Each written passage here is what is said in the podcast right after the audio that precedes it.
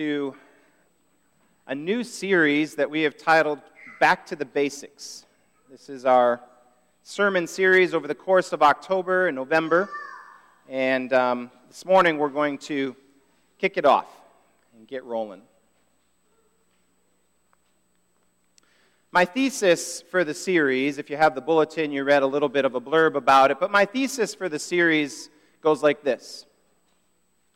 The best version of God to embrace is the one that is real, not the one we want him to be.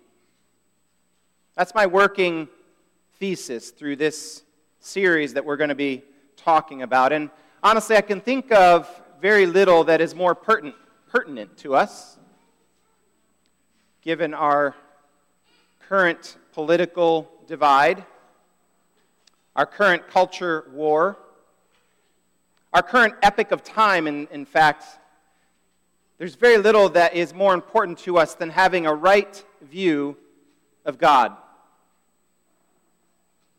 God is not red, he's not blue, and he's not green. God is not black or brown or white. He's not even really constrained by gender or a human body. He's definitely not a God that's here to do our bidding for us.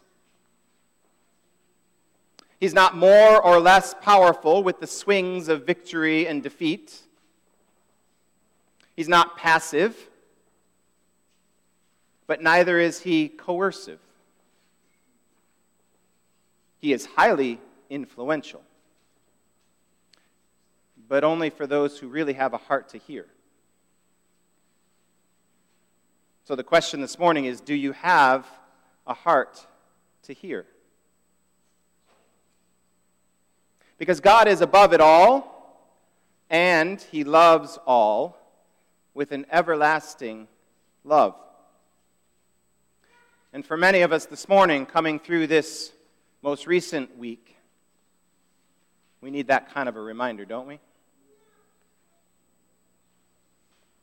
So, take a look with me over here for a few minutes. I'm curious, what do you see? What do you see on this board over here? See a piece of paper. What else do you see?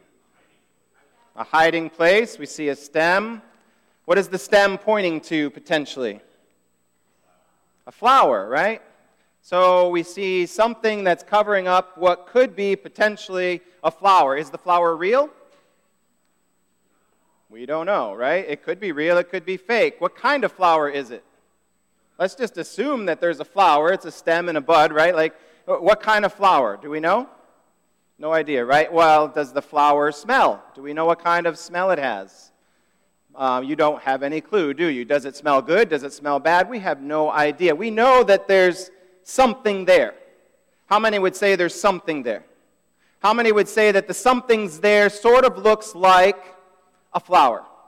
Can we kind of get that far? And if we kept going, we could possibly discern something that has a long stem. We might be able to take this a little bit further than I have no idea. Right? Now, what I want you to do is I want you to pretend that what's behind this wax paper is God. Okay? For many of us, we think we know who he is. We study and we look intently into the Bible, but sometimes all we see is something that is really confusing. I can make out certain parts of who God is, but it's really hard to grasp the whole. And so what we do is we dig into Scripture, and we draw from certain parts, and we take it from maybe Old Testament views, or we take it from the New Testament, or we try to put it all together and get this grand, what we would call meta-narrative of Scripture to tell the whole story, and frankly, it's just really hard, isn't it? It's confusing to dig into the Bible and have certain aspects of God be so hard to comprehend. Sometimes we can miss it, right? We can miss the whole story because we're looking at little parts of who God is. And sometimes we can make up our minds that we think we know the whole because we've looked at the whole grand picture of things and we think we got it figured out.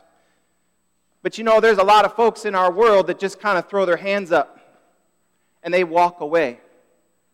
People who have gone to seminary and are pastors, and they throw their hand, they walk away from the faith because who they thought they were worshiping, who they thought they were serving wasn't really necessarily who he ended up to be for them or whatever. We get confused. And people have lost their faith over these kinds of questions because the conflicts and the pictures that we have are sometimes just really difficult. We want to serve God. We want to understand. And my thesis is built upon the belief that that's what you want, that going back to the basics is rooted in the desire that each of us has to know who God is in the midst of this trying world that we live in. If that's not you, then I hope by the end of this morning to make a case that that's where we should be, because we're just kicking off the series, right? So I hope to convince you that a right view of God and accurately grasping who God is foundational to your life. You know, there's a lot of reasons that we don't understand who God is, for sure.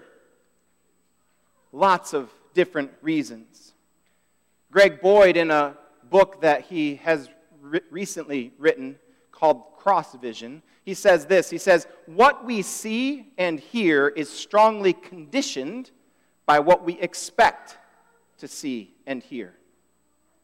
So many people in life are out there looking for an accurate picture of God, but what they're doing is they're going after God in a way that reinforces what they already think they know. They're not really open to the different views of God or the different perspectives of God. And so basically we're just trying to reinforce what we already know. Jesus knew that in the New Testament, and that's really why he spoke in parables. Jesus told his disciples that sometimes people just weren't ready to actually receive the truth of the gospel. And in fact, even his own disciples sometimes seemed to miss the point, especially about the end game that Jesus kept telling them about. John, the disciple in the New Testament, tells us this through Jesus' words. He says, sometimes we're just not able to hear. Matthew, another one of Jesus' disciples, would say that sometimes one of the reasons we can't hear is that our hearts are actually hard. The soil is just been trampled down so much that we actually can't hear what God is saying to us. It could be for a number of reasons that we're distracted. We're distracted with life, distracted with kids, jobs, careers, all that. It could be a number of reasons. It could be that we're overly invested in something that we care about, like a Supreme Court candidate. It could be that we're not invested enough. I don't really care. There's any number of reasons why we can miss an accurate picture of who God is. The psalmist in the 18th chapter says this, "To the faithful, you show yourself faithful. To the blameless, you show yourself blameless. To the pure, you show yourself pure. But to the devious, you show yourself shrewd." And an interpretation of that word shrewd is actually deceptive. The Hebrew word can be read differently there. In other words, I take this verse to mean that God meets each of us where we are. It's a whole line of thinking about trying to understand who God is and how he relates to his people down throughout history. But without getting into all of that, the idea portrayed in Psalm 18, verses 25 and 26 is that God is willing to meet us where we are and over time help shape our understanding of who he is, as long as we want to grow there. As long as our hearts are ready and willing to receive him. Because when God meets us where we are, he never meets us there to coerce us to go elsewhere.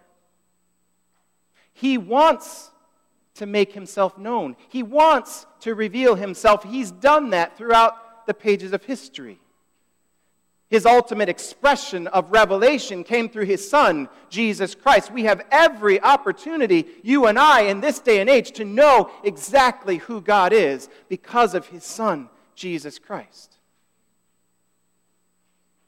He meets us where we are as an act of love, working within the context of our own will, working within the context of our own culture, and all the different aspects of things that influence us. God meets us right there.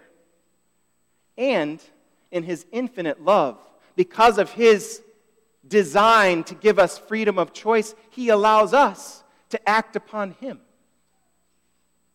I think that's a powerful concept.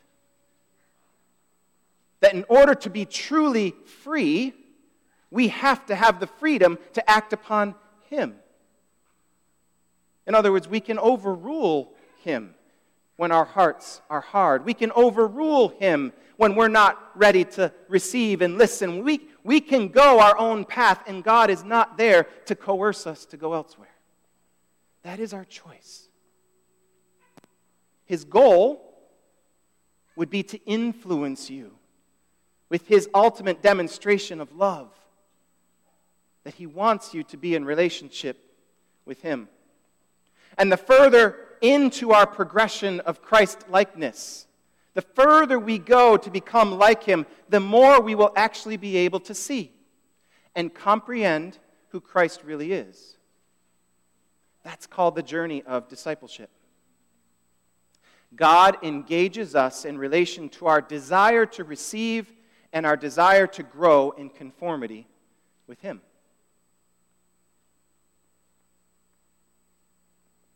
We can be assured, and I assure you this morning, that God wants to be known.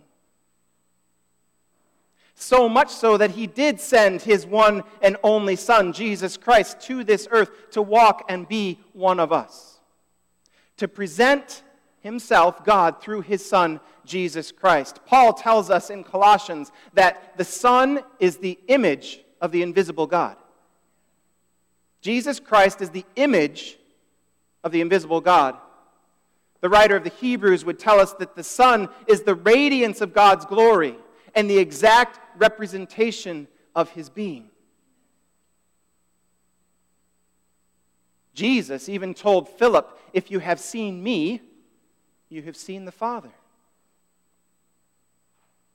Jesus was given to eliminate the separation from God, to allow for a complete picture of who God is. Jesus is the glory of God. Paul, writing to the Corinthians in his second letter, chapter 3 and verses 14 through 18, he says this: "We are not like Moses, who would put a veil over his face to prevent the Israelites from seeing the end of what was passing away. But their minds were made dull, for to this day the same veil remains when the old covenant is read. It has not been removed, because only in Christ is it taken away. Even to this day, when Moses is read, a veil covers their hearts. But whenever anyone turns to the Lord, the veil is taken away. Now the Lord is the Spirit, and where the Spirit of the Lord is, there is freedom. And we all who with unveiled faces contemplate the Lord's glory are being transformed into his image with ever-increasing glory, which comes from the Lord, who is the Spirit." Jesus Christ has torn away the veil.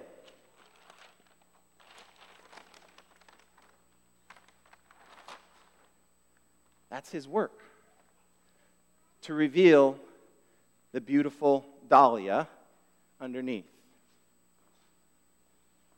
And even looking at a beautiful dahlia, one of the prettiest flowers in the garden in late summer and fall, there's still so much we don't know about this. How many of you know where it's native to? Mexico. How many of you know how many different varieties and cultivars there are of the dahlia? Over 40. All different kinds of colors.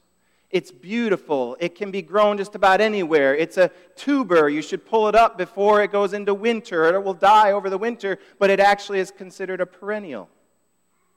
So much you can learn, right?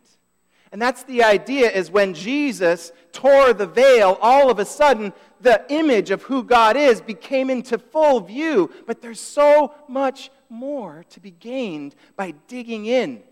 Because just looking at the flower, I can call it a dahlia, but I have no idea about its nature, its character, where it grows, does it like sun, how much water to get. Like, there's so much more to be had in the process. So let's go back to our thesis for today. The best version of God to know is the one that is real, not the one that we want Him to be. And at the heart of it is, to know God is to know His Son, Jesus Christ. To know and be known by God and be in a dynamic relationship with Him is the essence of life transformation. It was the pursuit of the apostles.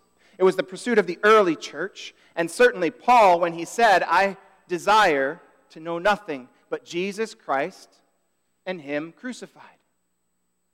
Paul, the greatest missionary, I desire to know Jesus Christ and Him crucified. So the question is, how do we get down the path of this more complete understanding that we're desiring to get to? And my position for you through this series is that we go back to some of the basics. We go back to studying who God revealed Himself to be through His Son, Jesus Christ. You know, our knowledge of God is shaped by many things, is it not? Our knowledge of God is shaped certainly by the Bible, and if we read the Bible, we get some version of information, but it's also conditioned by our cultural background. It's conditioned by our church upbringing. It's conditioned by our place in life. It's conditioned by the world that surrounds us, our immediate surroundings, right? Do I live in America? Do I live in Africa? Do I live in India? Do I live in Russia or Brazil? Like, context matters for how we understand who God is. But one of the most important things, oftentimes, is our traditions.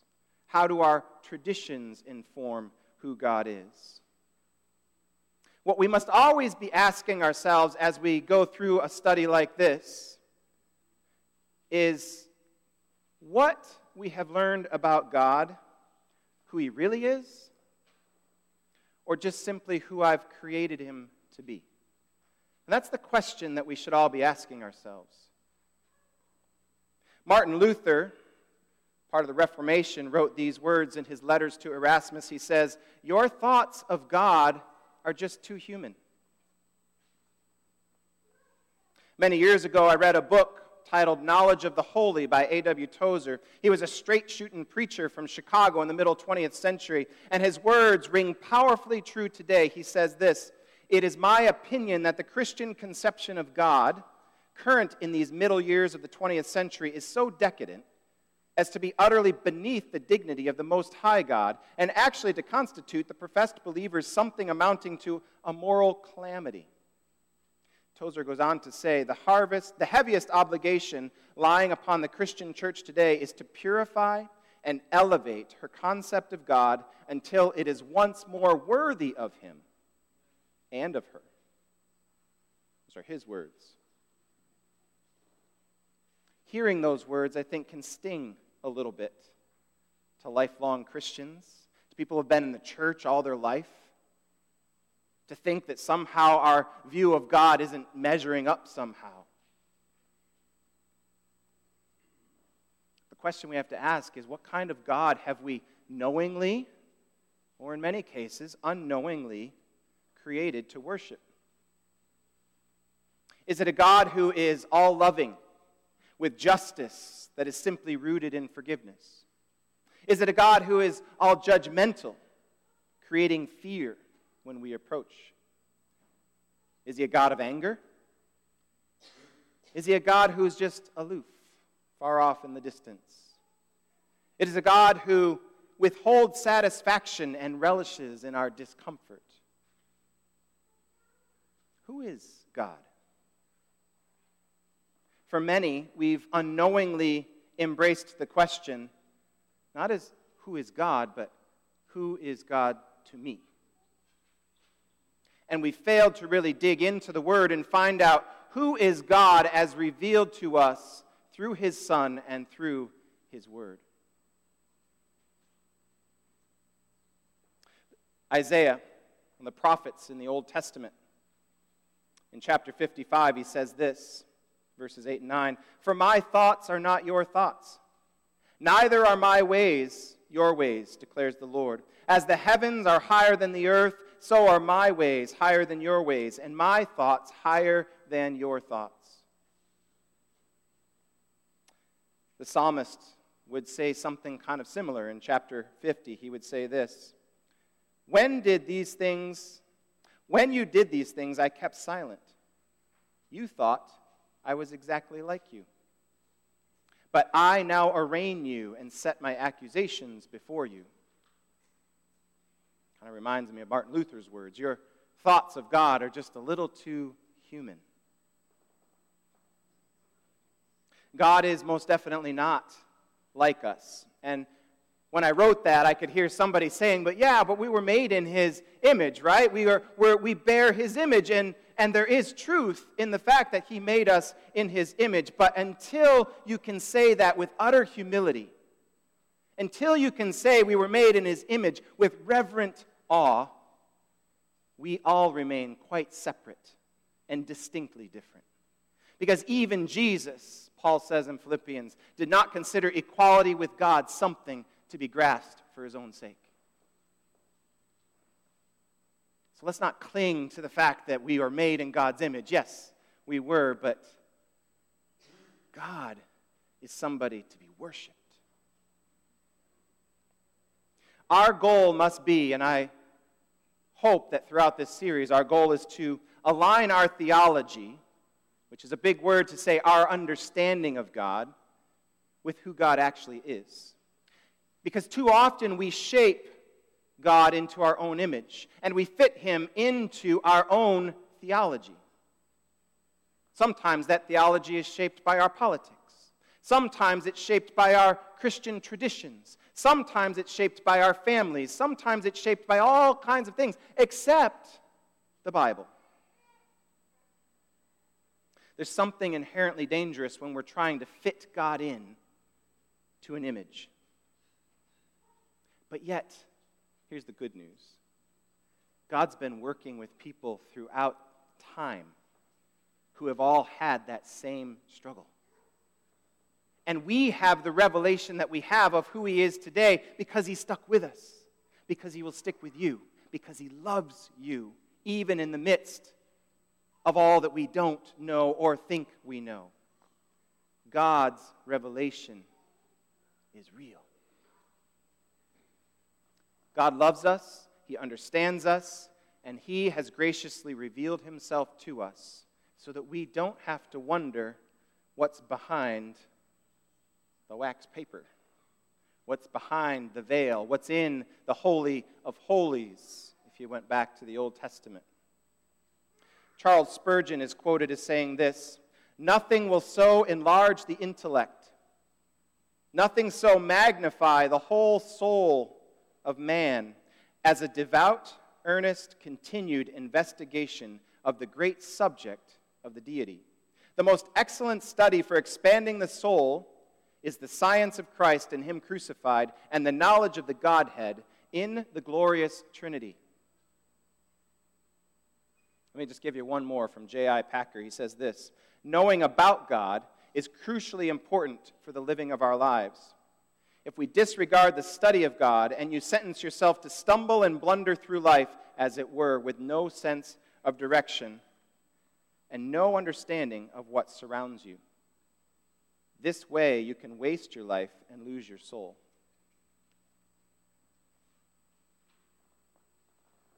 As we start this series over the course of the next month and a half, as we work our way through some of the attributes of God, There's one attribute I really want you to, I want to stick with you this morning. And that is the attribute of his non-coercion. He's not a coercive God. He's not going to coerce a right view out of you. He's going to humbly, and he has throughout time, humbly, lovingly, graciously, and miraculously reveal himself to us. But he's going to let us draw our own conclusions. That's the exercise of your free will. So I go back to our thesis this morning. Remember that the best version of God to embrace is the one that really exists, not the one that we want him to be.